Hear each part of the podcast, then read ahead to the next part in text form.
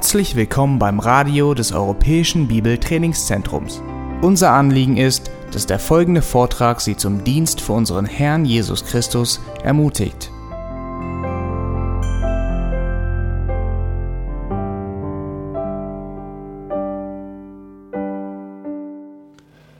Ich freue mich, dass ich hier sein darf, dass wir miteinander Gemeinschaft haben dürfen unter Gottes Wort und vor allem dieses Thema, dass es um die Größe und Herrlichkeit unseres Herrn Jesus geht. Ganz in der Nähe von hier hat ein Freund von mir erzählt, vor einigen Jahren in ihrer Gemeinde, da kamen oft zwei Brüder nacheinander zum Dienst in diese Gemeinde.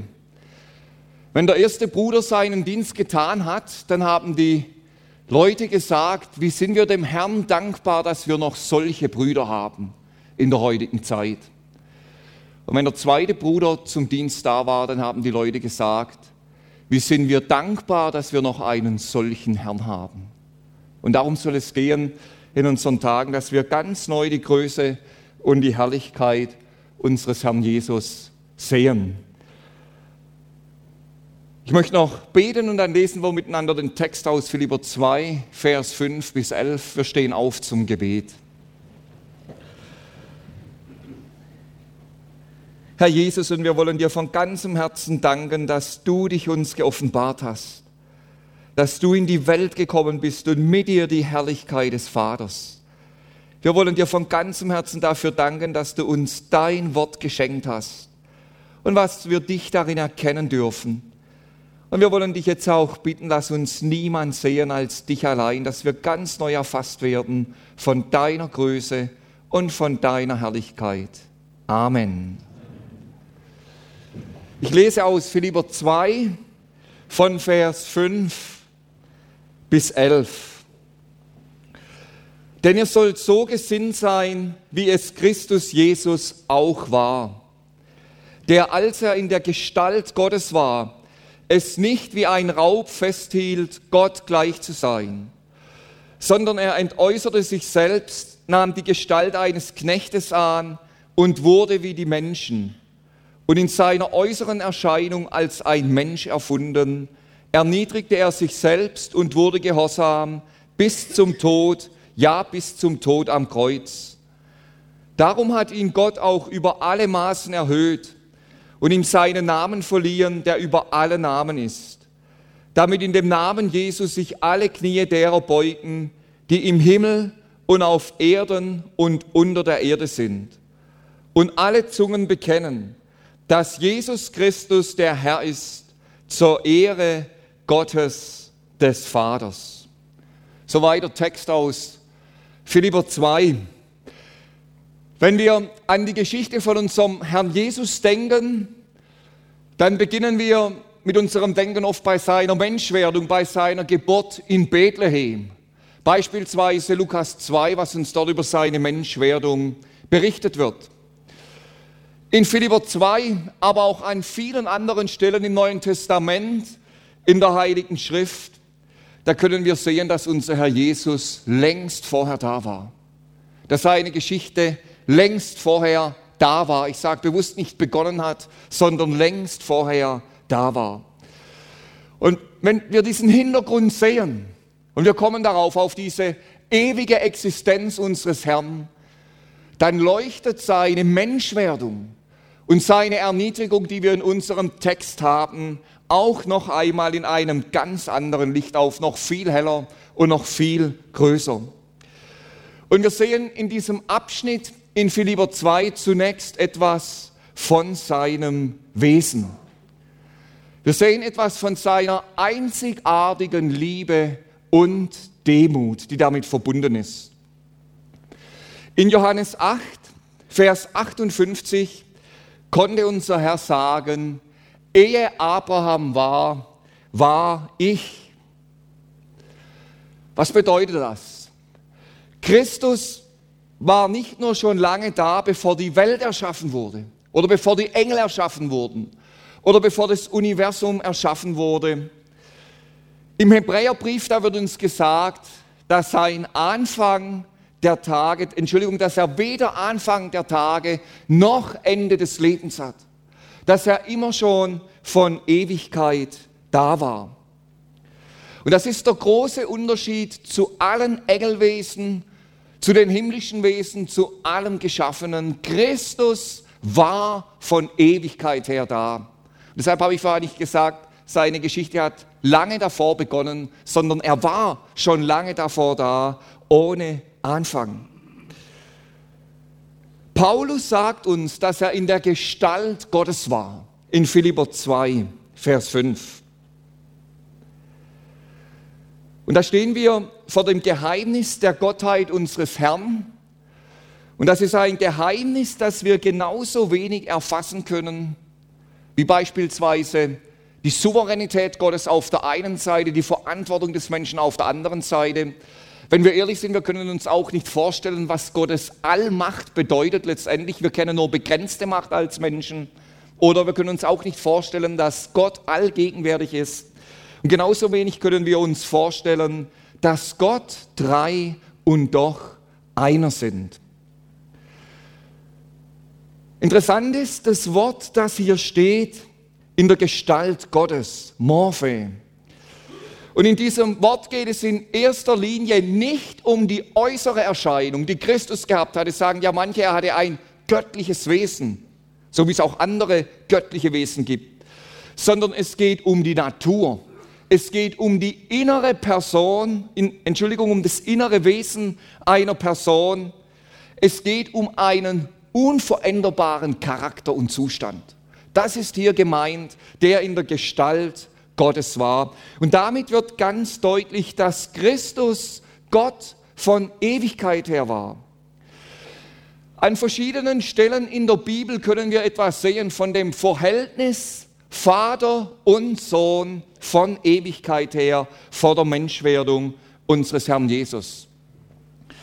In Johannes 17, Vers 24, da wird uns gesagt, dass Christus und der Vater sich in vollkommener göttlicher Liebe von Ewigkeit her zugewandt waren. Der Sohn hatte beim Vater die vollkommene göttliche Herrlichkeit. Wir haben vorher gehört, dass in ihm die ganze göttliche Herrlichkeit zu finden ist. Und diese göttliche Herrlichkeit ist ja für uns sündige Menschen unerträglich. Der Sohn war von Ewigkeit her bereit, die Erlösung für uns Menschen zu vollbringen. Wir lesen im Hebräerbrief, dass er durch den ewigen Geist geopfert hat. Und dann berichtet uns die Bibel darüber, wie der Vater durch Christus die Schöpfung ins Dasein gerufen hat. In Kolosser 1, Vers 16, da lesen wir, dass in ihm die gewaltigen, unsichtbaren Mächte geschaffen worden sind. Ich sprach vorhin von den Engelwesen. Denken wir nur beispielsweise an die Engelwesen, die eine Macht haben und eine Herrlichkeit, die schon für uns Menschen eigentlich unerträglich ist. Und jedes Mal, wenn Engel aus der Welt Gottes kamen, wenn Menschen Engel gesehen haben, dann waren sie von einer tiefen Furcht ergriffen. Wenn Engel mit ihrer himmlischen Herrlichkeit umgeben waren. Beispielsweise die Hirten, als der Engel zu ihnen trat und wir lesen, und sie fürchteten sich sehr. Die Klarheit des Herrn umgab den Engel, sie fürchteten sich sehr. Oder bei der Auferstehung, als der Engel kam, um den Stein vom Grab zu rollen, und die Wachen fielen wie tot zu Boden. Im Hebräerbrief, da lesen wir Kapitel 1, Vers 7, dass er Engel zu Winden macht und zu Feuerflammen. Engel sind da, um die Befehle Gottes machtvoll und unwiderstehlich auszuführen. In ihm, in Christus, sind diese gewaltigen Lichtsboden aus der Welt Gottes erschaffen worden. Wir lesen auch, dass das gewaltige Universum durch Christus erschaffen wurde. Kolosser 1, Vers 16. Werner Gitt hat ja ein Buch über die Sterne geschrieben und darin beschreibt er unter anderem den größten Stern, den man bisher entdeckt hat. Man weiß ja nicht, ob es der größte Stern ist, den es gibt, aber den man bisher entdeckt hat. Den Doppelstern Hercules Alpha. Und auf diesem Stern hätte 21 Mal unser gesamtes Sonnensystem Platz. Also nicht 21 Mal unsere Erde, das können wir uns auch schon nicht mehr vorstellen, sondern 21 Mal unser gesamtes Sonnensystem. Die Sterne, das Universum ist durch Christus erschaffen, Ausdruck seiner Größe und Macht. Und er schreibt von dem Stern Eta Carinae, der vier Millionen Mal heller scheint als unsere Sonne. Nur weil er so un unendlich weit weg ist, können wir das nicht sehen. Wir müssen uns mal vorstellen, gleiche Entfernung zur Erde, wahrscheinlich gäbe es diese Erde gar nicht mehr. Das sind Dimensionen, da wird unser Denken gesprengt. All das ist durch Christus geschaffen. Dann lesen wir, dass die Welt durch ihn geschaffen wurde. Und wir müssen immer beachten, wir haben eine zweimal gerichtete Schöpfung vor uns. Das ist nicht mehr die ursprüngliche Schöpfung. Das erste Gericht der Sündenfall, das zweite Gericht die Sinnflut. Und trotzdem sehen wir in dieser zweimal gerichteten Schöpfung etwas von der Herrlichkeit und Größe und Macht unseres Herrn. Und es geht von den gewaltigen Landschaften wenn sie so, wie sie heute sind, auch durch die Sintflut entstanden sind, aber trotzdem sehen wir etwas von der Größe unseres Herrn. Das geht in die Kleinstlebewesen hinein, die Pflanzenvielfalt, die es gibt, die Tierwelt mit den ganzen fantastisch ablaufenden Vorgängen in der Biologie, von denen vielen bis heute Wissenschaft immer noch ein Rätsel sind. Man kann sagen, ähm, dass sie funktionieren, aber wie sie letztendlich funktionieren, weiß man von vielen Dingen immer noch nicht. Und es geht bis ins DNA-Molekül, menschliche Zelle, in der ja eine Rieseninformation gespeichert ist, die all unsere Vorstellungen sprengt. Nach dem Zeugnis der Schrift wurde nicht nur alles Sichtbare und Unsichtbare von ihm erschaffen, durch seine Macht und Größe, sondern die ganze Schöpfung wird allein durch Christus erhalten. Auch die gefallene Schöpfung. Die Planetenbahnen, die eingehalten werden, die im Weltraum ihre Bahnen ziehen, die Planeten, die Sternsysteme, die Jahreszeiten, die Naturgesetze, alles, was wir haben, bis zu den kleinsten Abläufen, alles besteht in Christus, der in der Gestalt Gottes war, seine ewige Macht und Größe. Und deshalb können wir uns nicht annähernd vorstellen, welche göttliche Größe und Macht der Herr Jesus in der Himmelswelt gehabt hat vor seiner Menschwerdung. Und wie er in einer völligen göttlichen Harmonie, in Übereinstimmung mit dem Vater gelebt hat. Oder in Übereinstimmung mit dem Vater war.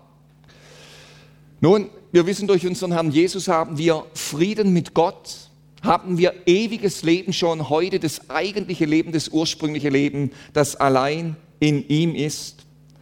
Und trotzdem leben wir noch in einer Welt der Sünde, eine Welt, die gezeichnet ist von der Macht des Todes.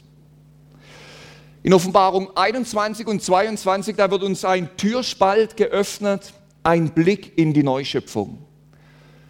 Und was wir da lesen, was uns da geoffenbart wird, es sprengt unser Vorstellungsvermögen bei weitem. Und es ist wahr, was Paulus geschrieben hat, was kein Auge gesehen, was kein Ohr gehört hat. Was nicht in eines Menschenherzen gekommen ist, das hält er denen bereit, die Gott lieben. Da wird all unsere Vorstellung gesprengt.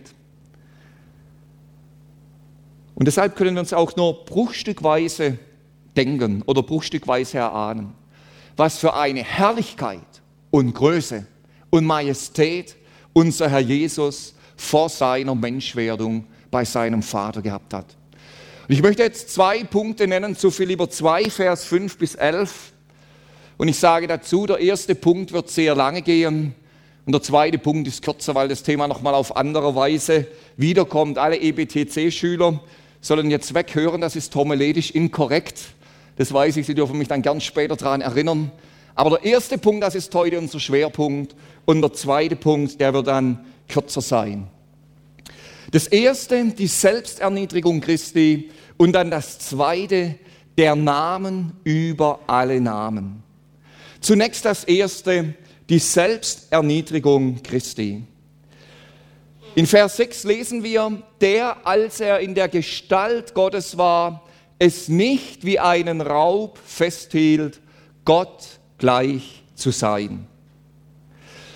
Jetzt stellt sich uns die Frage, was ist damit gemeint?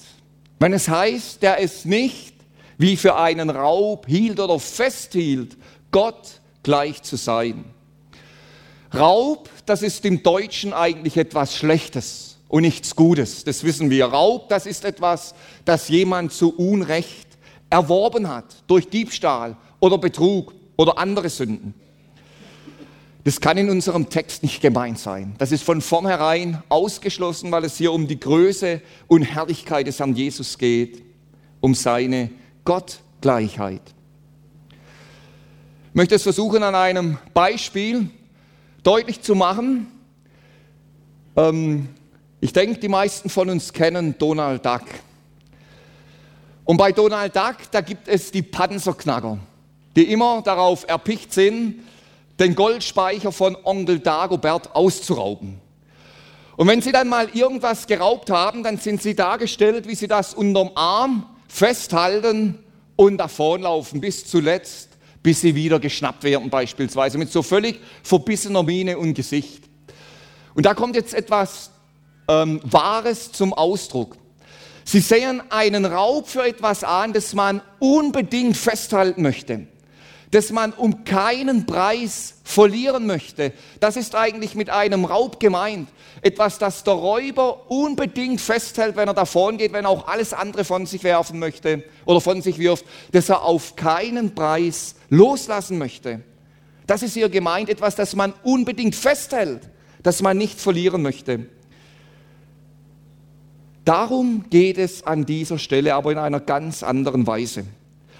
Wir können auch übersetzen, er sah es nicht als eine unbedingt festzuklammernde Beute an, als etwas, das einem so viel bedeutet, dass man es niemals verlieren möchte, auf keinen Fall verlieren möchte, Gott gleich zu sein. Das heißt hier, er sah es nicht für einen Raub an, Gott gleich zu sein. Mit anderen Worten, Christus hing nicht selbstsüchtig daran, Gott gleich zu sein. Der Herr Jesus wusste genau um die Unvergleichlichkeit und die Herrlichkeit der göttlichen Lichtwelt, das hat er gewusst. Aber der Gehorsam und die Verherrlichung des Vaters waren für ihn viel wichtiger gewesen. Und auch seine unfassbare und grundlose Liebe zu einer verlorenen und verdorbenen Menschheit war viel größer gewesen. Völlig freiwillig verließ er den Himmel mit seiner ganzen Herrlichkeit, mit seiner ganzen göttlichen Pracht. Er, er verließ auch seine göttliche Stellung, die er im Himmel gehabt hat. Wir sind hier ja in der ehemaligen Hauptstadt der Bundesrepublik. Einige Ministerien sind immer noch da. Und vor einigen Jahren hat ein ehemaliger Berater eines Ministerpräsidenten ein ganz interessantes Buch geschrieben. Und da hat er drin beschrieben, wie Politiker ungeheuer Mühe bekommen, wenn sie mit einem Mal ihre Position räumen müssen. Weil sie abgewählt sind, weil ein Skandal war oder sonst irgendetwas. Und zwar wegen all den Privilegien, die sie gehabt haben. Und wie die wenigsten das verkraften von ihrer hohen Stellung, wieder schnell in eine ganz normale Stellung zu kommen. Und er schrieb dann selbst auch Frauen, die das nicht verkraften von den Politikern, die sich scheiden lassen oder sonst etwas, weil sie einfach nicht mehr dieses gesellschaftliche Ansehen haben, diese hohen Stellung haben, die damit verbunden ist. Fällt ungeheuer schwer, eine hohe Stellung abzugeben. Wir müssen nicht bei den Politikern stehen bleiben. Jeder von uns weiß, aus einer kleinen Wohnung in eine größere Wohnung zu ziehen, das fällt uns immer gleich leicht, aber aus einer größeren in einer kleinere, da bekommen wir schon Probleme. Einmal wegen dem Raum, den wir gehabt haben, auch wegen den Dingen, die sich angehäuft haben. Mehr Gehalt zu bekommen, da hat wahrscheinlich niemand mit uns Problemen. Aber wenn das Gehalt gekürzt wird, das fällt uns in der Regel sehr schwer. Es gibt andere Dinge, ein größeres Auto zu fahren, fällt einem leichter, wie wenn man am Schluss nur noch in einem Kleinwagen fährt oder sonst etwas.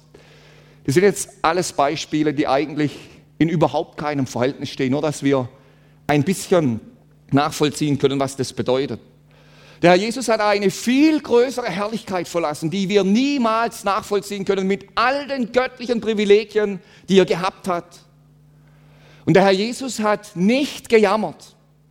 Er hat nicht wehmütig an seine Herrlichkeit in der Gottgleichheit nachgedacht, als er auf diese Welt gekommen ist, sondern völlig freiwillig ließ er das alles hinter sich.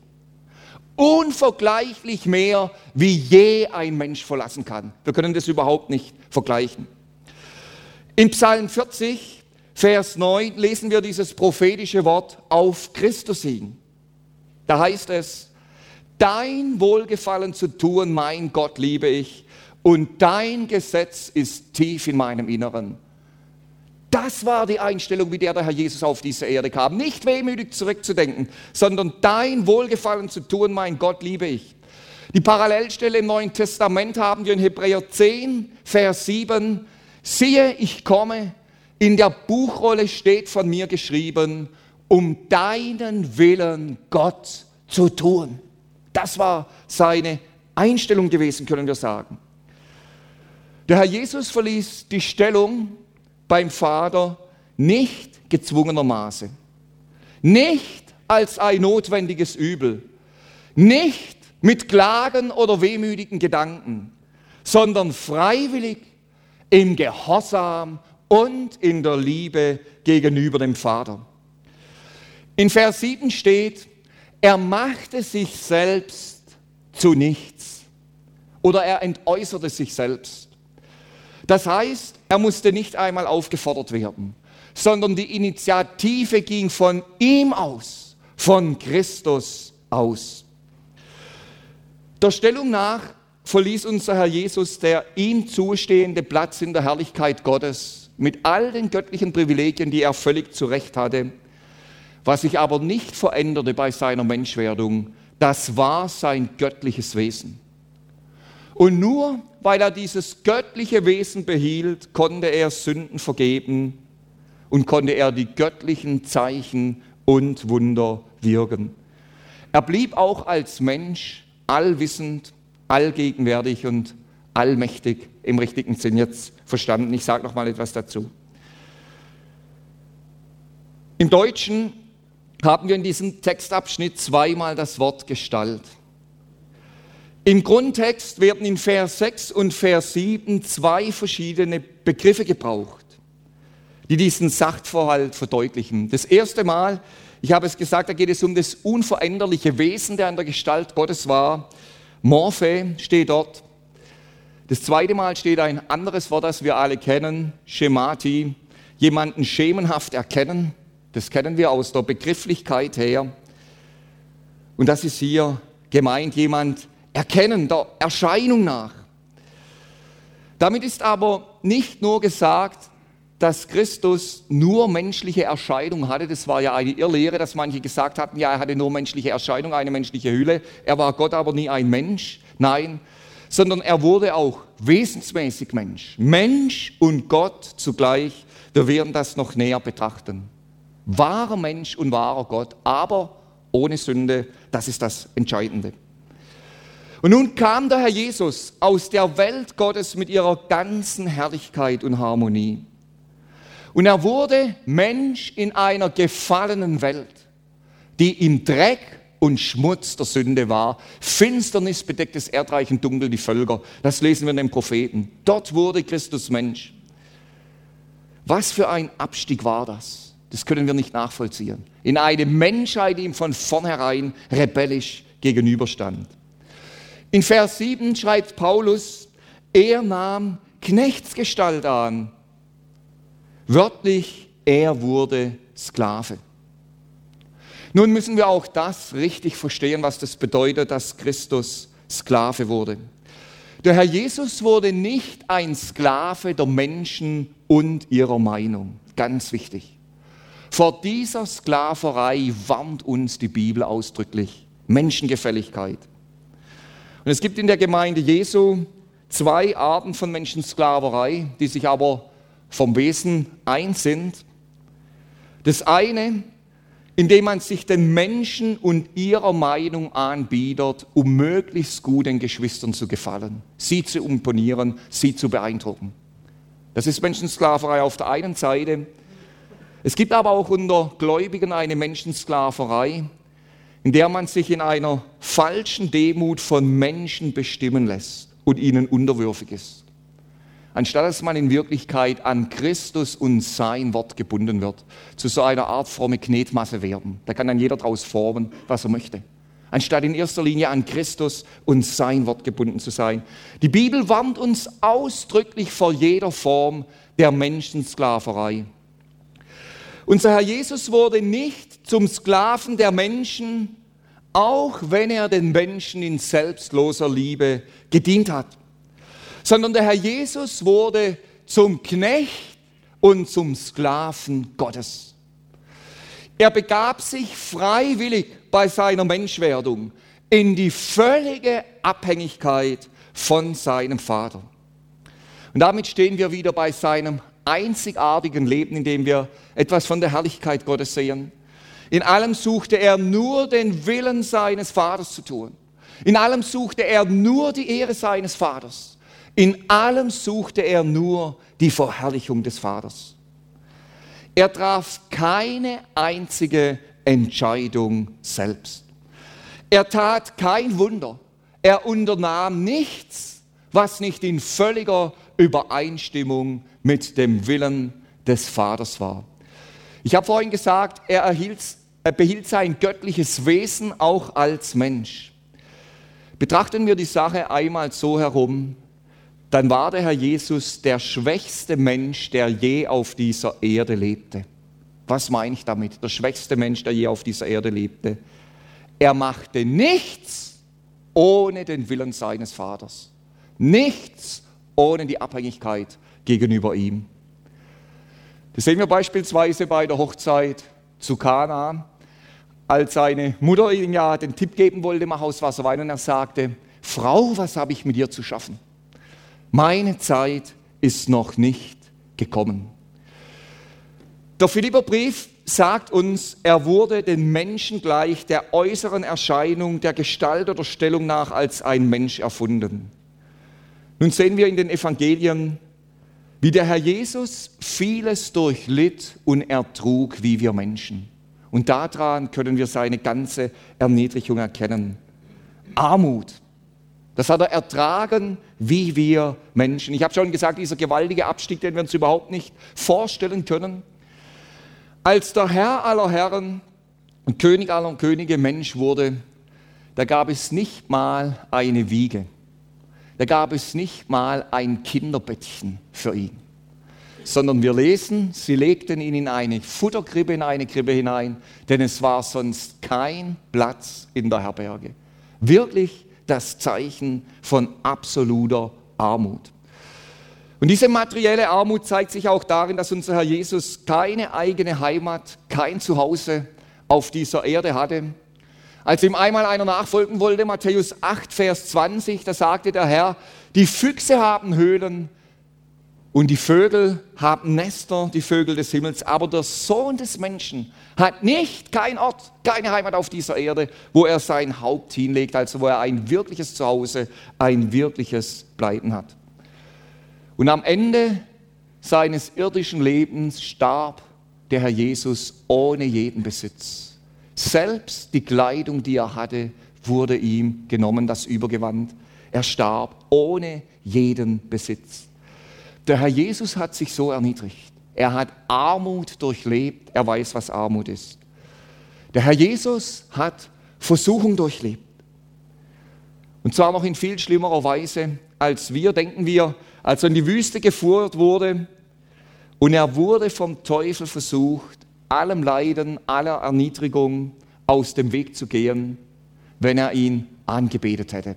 Er hat es nicht getan. Er war göttlicher Natur. Er war der Mensch ohne Sünde. Er konnte nicht sündigen. Aber die Versuchung, die hat er erlebt in der Wüste. Denken wir an die Speisung der 5000, als das Volk ihn zum Brotkönig machen wollte. Was für eine Versuchung war das? Die Chance, den Popularitätsbonus voll auszuschöpfen der mit der Brotvermehrung verbunden war. Versuchung. Am Kreuz, als der Jesus unter dem Gericht Gottes litt, innerlich und äußerlich, da spottete die Menge, steig herab vom Kreuz, wenn du Gottes Sohn bist. Und es wäre für unseren Herrn ein leichtes gewesen, die Nägel herauszuziehen, vom Kreuz herabzusteigen, zu zeigen, wer wirklich der Sohn Gottes ist. Versuchung, unter unsäglichem Gericht und Schmerz. Aber der Herr Jesus, er war der Sündlose, er hielt aus im Gehorsam und in der Liebe zum Vater. Unser Herr Jesus weiß, was Angst ist. Ich habe es mal vor Jahren gehört, hat jemand gesagt, ja, wenn man dem Herrn wirklich vertraut, dann muss man keine Angst haben. In der Bibel, da lesen wir ganz andere Dinge, nicht nur von Paulus. In Matthäus 26, Vers 37, da lesen wir, wie unser Herr in Gethsemane betrübt und geängstigt wurde, steht dort. Lukas berichtet davon, wie bei seinem Ringen im Garten Gethsemane unser Herr Blut schwitzte. Das ist ein Vorgang, der ist in der Medizin bekannt, dass Menschen in äußerster Todesangst Blut durch die Poren durchlassen können. Tatsächlich. Der Herr Jesus weiß, was Angst ist.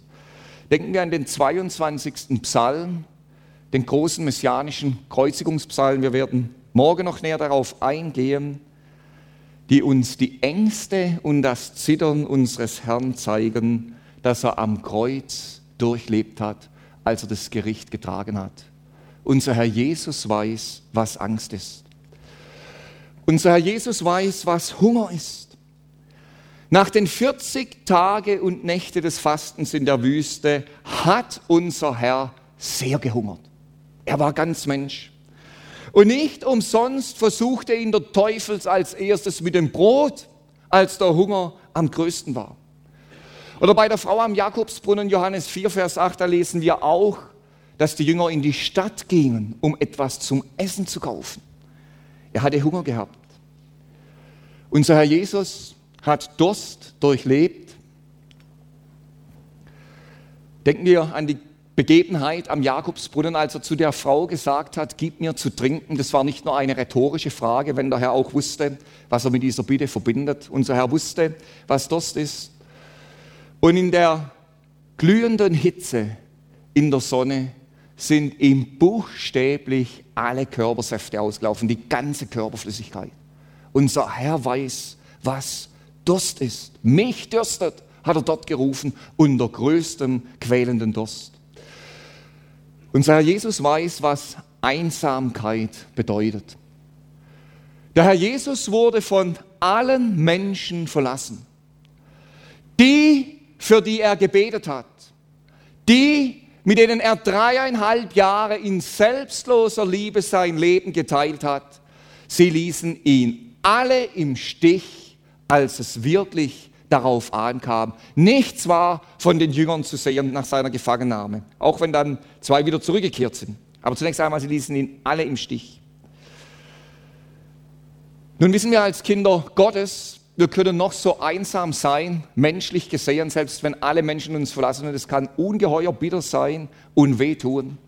Aber trotzdem sind wir untrennbar verbunden mit der Liebe Gottes in Christus Jesus, unserem Herrn. Nichts kann uns von ihm trennen, nichts kann uns seiner Hand entreißen. Aber der Herr Jesus wurde noch einsamer am Kreuz. Der Vater musste sich um unserer Sünde willen von seinem Sohn zurückziehen, weil er das Gericht Gottes über unser Leben ertrug. Und es waren am Kreuz die Stunden der größten Einsamkeit, die je ein Mensch auf dieser Erde durchlebt hat. Unser Herr Jesus hat Trauer durchlebt. Unser Herr weinte, als er die Macht des Todes sah am Grab des Lazarus. Seine Augen gingen ihm über. Er weinte. Und das, obwohl er wusste, dass er Lazarus auferwecken würde. Aber er weinte, als er die Macht des Todes sah. Er weinte über Jerusalem, als er von dem kommenden Gericht über Jerusalem gesprochen hat, über das, was kommen wird. Und wir lesen, wie es ihn zutiefst bewegt hat, als er die Menschen sah, die wie Schafe ohne Hirten waren. Wörtlich steht da, seine Eingeweide drehte sich in ihm um. Und damit ist ein tiefster Schmerz gemeint. Wir wissen, dass wir hier in der Eingeweide schmerzempfindlich sind, wenn wir einen Schlag in die Niere bekommen. Das tut furchtbar weh in die Seite hinein. Und dieser Schmerz ist eigentlich gemein. Sein Innerstes drehte sich in ihm herum. als er das Volk gesehen hat, das wie Schafe ohne Hirte gewesen ist. Unser Herr Jesus weiß, was Müdigkeit ist. Ich habe schon oft gedacht, wie müde muss unser Herr gewesen sein, dass er bei der Sturmstillung schlief, als die Jünger dachten, um ihr Leben zu kämpfen. Und wie müde muss unser Herr gewesen sein, dass er dort geschlafen ist. Er weiß, was Müdigkeit ist. Denken Sie an die im Gebet durchwachte Nächte, an den Gebetskampf in Gethsemane, blutgeschwitzt vor seiner Gefangennahme, der ihn körperlich wohl bis an die Erschöpfungsgrenze gebracht hat. Unser Herr Jesus weiß, was Ungerechtigkeiten und Verleumdungen sind. Von Verleumdungen war sein ganzes öffentliches Wirken durchzogen, was die Schriftgelehrten alles über ihn gesagt haben, wie sie ihn verleugnet haben, die Pharisäer, wieder besseres Wissen. Denken wir an die Ungerechtigkeit, die er im Prozess ertragen hat, dieses schreiende Unrecht, diese Falschaussagen, diese rechtliche Prozessabfolge, die eigentlich nach damals geltendem jüdischen Recht überhaupt nicht recht war, ganz abgesehen von den Falschaussagen. Er weiß, was Ungerechtigkeit ist und Verleumdung. Unser Herr Jesus weiß, was es bedeutet, missverstanden zu werden. Nicht nur, dass er seinen Jüngern immer wieder bei vorne anfangen musste, wenn er ihnen etwas sagte, seine eigenen Familienangehörigen hielten ihn für wahnsinnig. Lesen wir, haben ihn für wahnsinnig erklärt. Er weiß, was es bedeutet, missverstanden zu werden. Unser Herr Jesus weiß, was körperliche Schmerzen sind. Denken wir an die Folter bei seiner Gefangennahme mit einem Eisenrohr auf den Kopf geschlagen. Die Soldaten haben sicher keine Rücksicht genommen, ins Gesicht gespuckt. Am Kreuzigung, als die Nägel durch seine Hände gingen, durch seine Füße gingen. Er weiß wirklich, was körperliche Schmerzen sind. Ich sage morgen noch etwas zum Vorgang der Kreuzigung. Unser Herr Jesus weiß, was es bedeutet, einen körperlichen Zusammenbruch zu haben. Als er sein Kreuz nach Golgotha trug, lässt die Erwähnung von Simon, von Kyrene darauf schließen, in Matthäus 27, Vers 32, dass Christus unter dem Kreuz zusammenbrach. Das steht nicht explizit da. Aber das lässt darauf schließen, dass sie deshalb Simon genommen haben. Und das ist auch kein Wunder. Wie ein Mensch erfunden. Ich habe schon gesagt, Gethsemane, dieser Gebetskampf zuvor, die durchwachte Nacht, die Folterung, der Schlafentzug, der damit verbunden war. All das lag hinter ihm. Und den Zusammenbruch legt auch Hebräer 4, Vers 15 nahe. Dort ist von seinem Mitleiden können mit all unseren Schwachheiten die Rede. Und der Herr Jesus musste als Mensch gehorsam gegenüber dem Vater lernen. Er war nie ungehorsam, aber er musste gehorsam lernen. Das lesen wir in Hebräer 5, Vers 7. Ohne ungehorsam zu sein, ohne dazu gezwungen werden, aber er lernte, was es heißt, gehorsam zu sein. In Vers 8 lesen wir, er erniedrigte sich selbst. Man kann auch sagen, er demütigte sich selbst. Oder man kann auch sagen, er setzte sich selbst herab. Er hat nicht nur Menschsein in seiner ganzen Tiefe erlebt, wie wir es gerade gesehen haben, sondern seine Selbsterniedrigung, Selbstherabsetzung geht weiter, wenn wir an das Passamal denken mit seinen Jüngern davor. Der Herr Jesus nahm die Waschschüssel und die Schürze, um seinen Jüngern die Füße zu waschen. Nun, wenn damals ein Herr mehrere Sklaven hatte, dann hat es nicht irgendein Sklave gemacht, dass er den Gästen die Füße gewaschen hatte, sondern das hat normal der unterste Sklave in der Hackordnung gemacht. Der, der gar nichts zu sagen hatte, der auch den anderen Sklaven dienen musste, der musste die Füße waschen. Und der Herr Jesus nahm die Schürze er nahm die Waschschüssel, er setzte sich selbst herab, er war sich nicht zu schade, keiner seiner Jünger war auf die Idee gekommen, um seinen Jüngern diese unterste Sklavenarbeit zu verrichten. Und die Erniedrigung findet ihren absoluten Tiefpunkt am Kreuz. Im völlig, Entschuldigung, ja, jetzt haben wir es. Im völligen Gehorsam gegenüber dem Vater erlitt das unser Herr Jesus. Er starb den Tod eines Verbrechers. Ein römischer Bürger durfte normalerweise nicht gekreuzigt werden, selbst wenn er Verbrecher war. Später war es dann ein bisschen anders, aber zur Zeit Jesu durfte er nicht gekreuzigt werden, selbst wenn er Verbrecher war. Den Tod hatte man für andere Verbrecher, für sogenannten Barbaren übrig, die Römer. Die wurden gekreuzigt. Und der Kreuzigungstod war so grausam, dass er später durch die Römer abgeschafft wurde. Obwohl wir wissen, dass die Römer vor keiner Todes, ja, keiner noch so grausamen zu Todbringung zurückgeschränkt sind, Hinrichtung. Aber so grausam, dass ihn die Römer später abgeschafft haben. Aber das war nicht nur der Tod eines Verbrechers. Das war nicht nur der Tod eines Barbaren. In 5. Mose 21, Vers 22 bis 23 lesen wir, und wenn bei einem Mann eine Sünde geschieht, auf die das Todesurteil steht, und er wird getötet, und du hängst ihn an ein Holz, dann darf seine Leiche nicht über Nacht an dem Holz bleiben, sondern du sollst ihn unbedingt am selben Tag begraben. Und jetzt kommt die Begründung, warum? Denn ein Gehängter ist ein Fluch Gottes. So sollst du dein Land nicht unrein machen, das der Herr, dein Gott, dir gibt. Und wenn wir jetzt einmal ins Alte Testament gehen, es waren wirklich nur Verfluchte, die an ein Holz gehängt wurden, wenn auch nicht gekreuzigt, wenn auch aufgehängt, aber es waren wirklich nur Verfluchte gewesen. Beispielsweise der König von Ai, Josua 10, Vers 26, Entschuldigung, 8, 29. Oder die fünf Könige der Amoriter in Josua 10, Vers 26. Oder gehen wir ins Buch Esther, Haman, der Agagiter, dieser Judenhasser, der mit aller Gewalt die göttliche Verheißungslinie ausrotten wollte.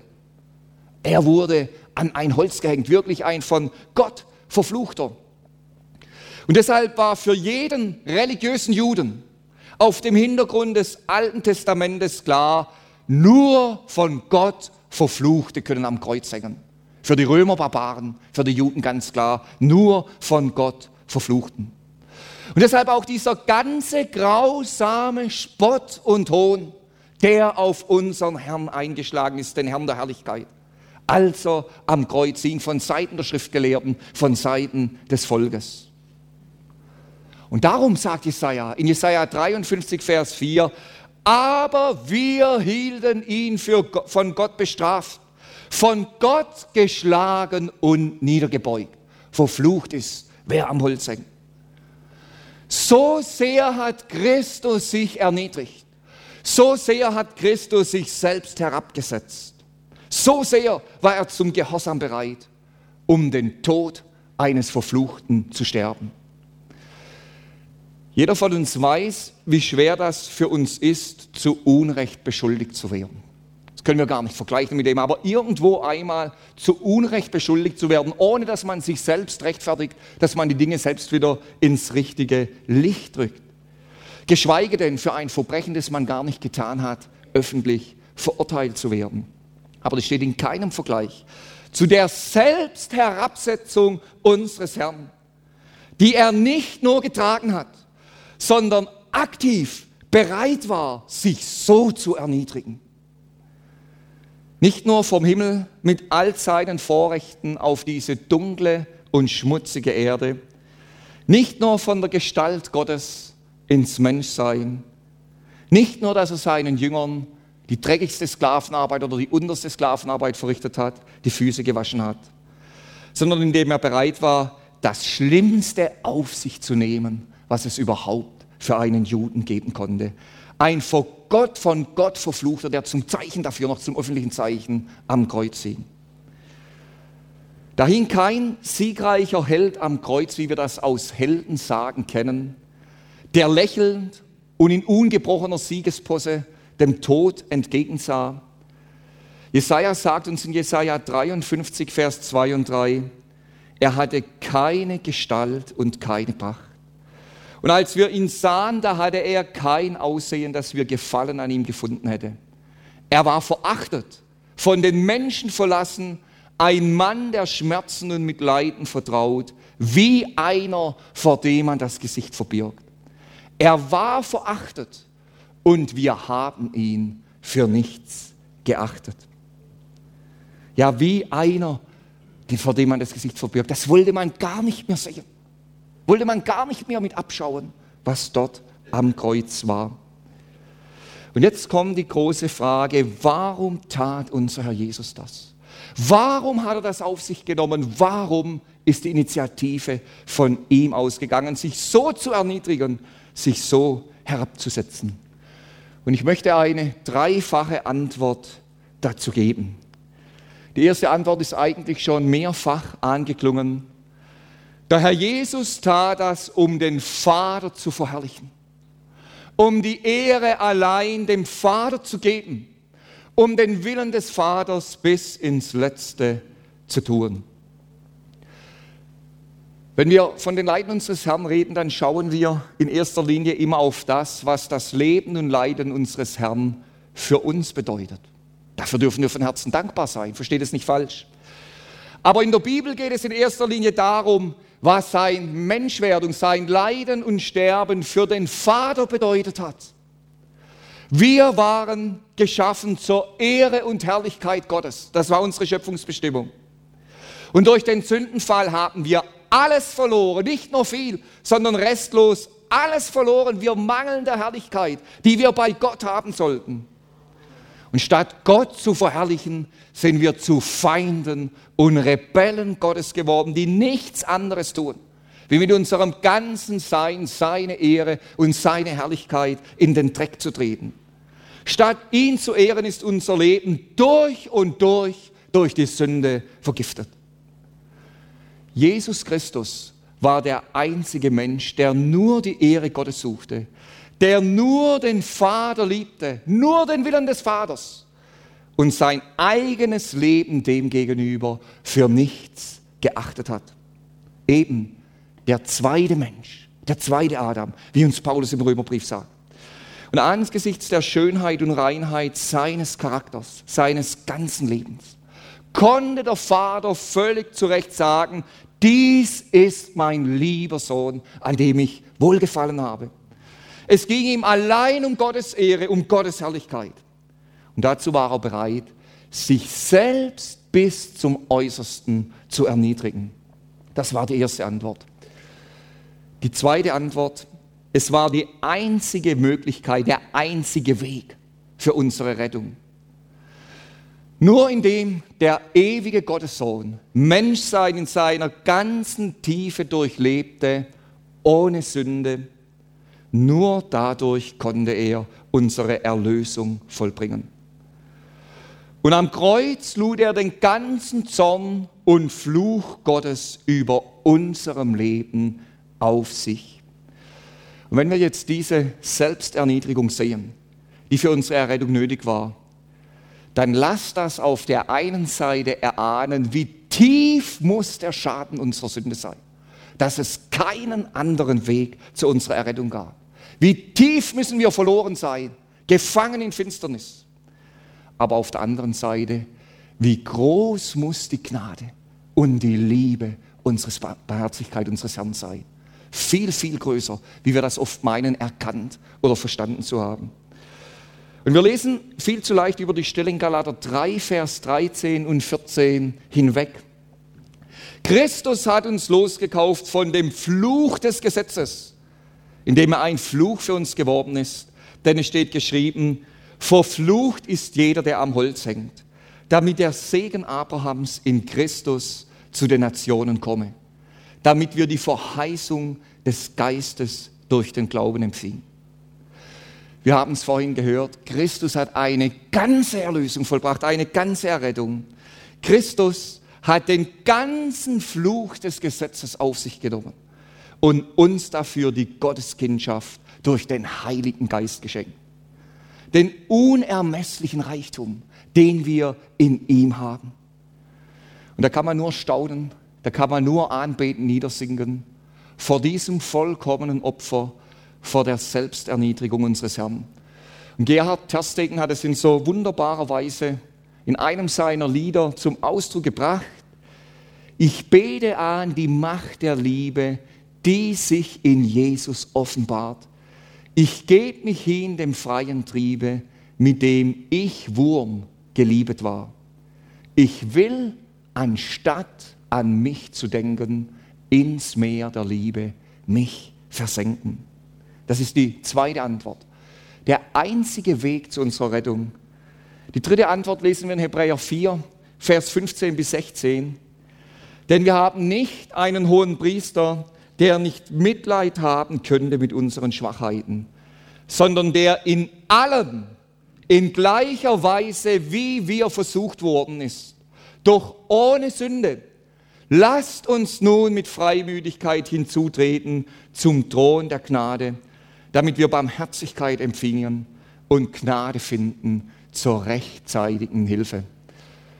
Ich habe, glaube ich, als Kind einmal die Geschichte gelesen von einem König, der ein Land sehr gerecht regiert hatte und trotzdem war immer wieder Klagen da aus dem Volk, er sei nicht gerecht und er könnte sie nicht verstehen und in seinem Palast und in seiner Macht ging es ihm so gut und er wüsste gar nicht, ähm, wie ihnen ums Herz wäre als einfache Leute, die mit den täglichen Nöten zu kämpfen hätten. Und in dieser Geschichte war dann der Königssohn, bevor er den Thron seines Vaters ersteigen wollte, oder erniedrigte sich der Königssohn so rum, indem er seine ganzen königlichen Kleider ablegte, seinen Ring, alles was dazugehörte, und er legte die Kleider eines normalen Wanderers an, eines Tageslöhner. Und er ging dann aus in sein Reich und er war für einige Zeit bei einem Schmied und hat dort diese harte Arbeit gemacht, bis er Blase an den Händen hatte, hat ihm geholfen, dem Schmied. Er ging zu einem Bauer, er hat auf dem Stroh geschlafen, er hat dem Bauer geholfen beim Bestellung der Felder, wie ein Tagelöhner, hart gearbeitet. Er ging zu einem Schuster, er ging an andere Stellen, dann ging er zurück in sein königliches Schloss. Und dann wurde ihm der Thron gegeben.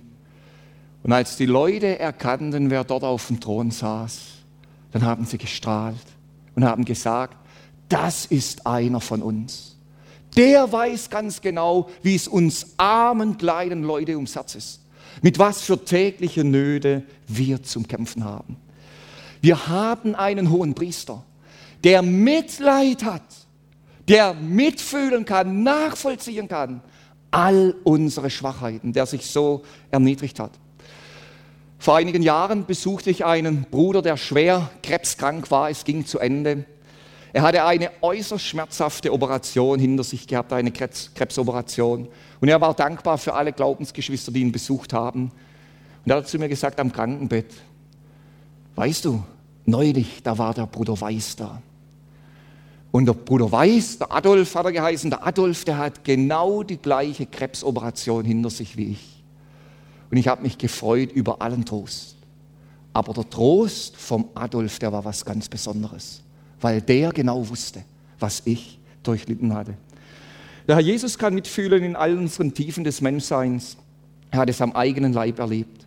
Wir haben einen hohen Priester, der uns besser versteht wie der Ehepartner, wie der liebste Mensch, wie der beste Freund. Vor ihm darf ich alles ausschütten. Durch ihn habe ich Freimütigkeit, den Zugang zum Thron. Ich darf mit seiner Gnade und Barmherzigkeit rechnen. Er hat alle Schwachheiten getragen und hilft uns beim Tragen. Er vertritt mich vor dem Vater. Er tritt für mich ein. Was für ein Vorrecht. Und welche Liebe steht da dahinter, die das freiwillig alles auf sich genommen hat, sich so niedergelassen hat, selbst erniedrigt hat. Wir kommen zum zweiten, viel kürzeren Punkt, weil es nochmal ein extra Thema sein wird. Der Name über alle Namen. Zuerst wird uns in Philipper 2 gezeigt, wie Christus im Gehorsam und der Abhängigkeit gegenüber dem Vater sich bis zum Äußersten erniedrigt hat, was er alles auf sich genommen hat. Nur die Ehre in den Willen des Vaters gesucht. Und jetzt lesen wir in Vers 9 bis 11 die Antwort des Vaters gegenüber seinem Sohn. Er hat ihn hoch erhoben und ihm den Namen gegeben, der über jedem Namen ist. Was heißt das? Es gibt keine Macht, kein Mensch, kein Wesen aus der himmlischen Sphäre oder aus der Finsterniswelt oder sonst irgendwoher, das ihm nicht untergeordnet ist. Wir haben nicht nur einen Herrn, der die Tiefen des Menschseins durchlebt hat. Nein, wir haben einen Herrn, der hoch erhaben ist über jede Macht. Und das lesen wir in Kolosser 2, Vers 15. Er hat die Gewalten und Mächte völlig entwaffnet und sie öffentlich zur Schau gestellt. in ihm einen Triumph über sie gehalten. Nun, wir leben heute in einer Zeit, die immer dunkler wird, die voll ist von Gefahren. Und wir sind ganz auf die Bewahrung und Gnade unseres Herrn dabei angewiesen. Aber jetzt kommt das andere. Leben wir auch im Bewusstsein des unumstößlichen Sieges unseres Herrn, dass ihm wirklich alle Macht gegeben ist. Und was für ein Zeugnis sind wir für andere? Verbreiten wir Angst? Verbreiten wir geistliche Depression? Hauen wir kräftig auf die Pauke, die Jammerpauke der Weltuntergangsstimmung und mischen mit im Weltuntergangsorchester? Wenn das der Fall ist, in einer solchen Atmosphäre kann es kein geistliches Wachstum geben, keine befreite Nachfolge im biblischen Sinn. Oder werden die Menschen um uns herum in unserer ernsten und gefahrvollen Zeit, möchte ich noch einmal betonen, dazu ermutigt, allein auf den zu schauen, dessen Namen über alle Namen ist. Merken Sie etwas in unserem Leben davon? dass wir diesen Herrn haben, dass er auferstanden ist, dass er lebt, dass er die Vollmacht vom Vater bekommen hat. Und das ist das Wesen einer christuszentrierten Nachfolge. Kopf hoch, erhebt eure Häupter, Kopf hoch, denn eure Erlösung ist nahe herbeigekommen. Unser Herr regiert, er hat die Macht und er wird wiederkommen. Der Vater hat ihm den Namen gegeben. In seinen Händen laufen alle Fäden zusammen. Wir lesen in Offenbarung 4 von dem gläsernen Meer. Alles ist durchsichtig bis in die letzten Zusammenhänge und Hintergründe. Im Jahr 1856 erlebte Spurgeon bei einer seiner Predigten eine Katastrophe in der Royal Surrey Music Hall. Es gab Feuer, seine Feinde haben Feuer geschrieben. Es gab sieben Tote, als die Menge in Panik nach außen gestürmt ist. Und Spurgeon versang in Depressionen. Für Wochen, es könnte sogar sein, für Monate, ich weiß es nicht mehr genau. Er musste weg aus seiner Gemeinde, er konnte keinen Dienst mehr tun, er war durch und durch niedergebeugt.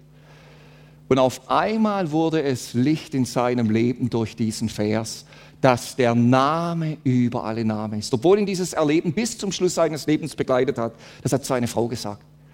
Aber es wurde wieder Licht und er konnte zurückgehen und konnte seinen Dienst tun und auf den schauen, dessen Namen über alle Namen ist.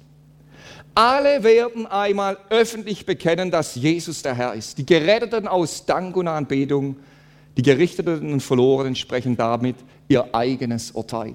Und stellen wir uns das einmal vor, eine Gerichtsverhandlung, ähm, bei der die Angeklagte am Schluss sagt, sie haben völlig zu Recht mich zu lebenslang Gefängnis oder zur Todesstrafe oder zu sonst irgendwas verurteilt. Völlig zu Recht, Dankeschön, Herr Richter. Können wir uns nicht vorstellen. Das wird einmal der Fall sein. Alle müssen bekennen, dass er der Herr ist, auch die verloren gehen, dass sie zu Recht verloren gehen. Und was für ein Augenblick wird das sein, wenn alle Knie sich beugen und öffentlich bekennen, dass Jesus der Herr ist, die größten Spötter in der Weltgeschichte, die größten Diktatoren, die sich selbst für Gott oder Gott ähnlich hielten, oder der postmoderne Zeit, der Mensch unserer Zeit, der für Himmel und Hölle nur noch ein müdes Lächeln übrig hat. Und sie werden sagen müssen, sein Name ist über alle Namen. Jesus Christus seine Erniedrigung. Paulus fordert uns auf, dieselbe Gesinnung wie Christus zu haben. Das können wir nicht aus uns selbst. Das können wir nur, indem wir Christus mehr und mehr erkennen und ihn, sein Leben in uns und durch uns entfalten lassen. Wir sehen auch in seiner Erniedrigung die Herrlichkeit seines göttlichen Charakters. Ich komme zum Schluss mit einem Zitat von William MacDonald. Er hat zu dieser Stelle geschrieben, Paulus ermahnte die Philipper, wie Christus gesinnt zu sein. Das Argument lautet kurz gesagt, dass wenn Christen bereit sind, den untersten Weg zu gehen, anderen zu dienen und ihr Leben als Opfer hinzugeben, es keine Streitereien geben wird. Menschen, die bereit sind, für andere zu sterben, streiten normalerweise nicht mit ihnen. Der Blick auf Christus und seine Herrlichkeit gibt uns die Kraft dazu. Amen.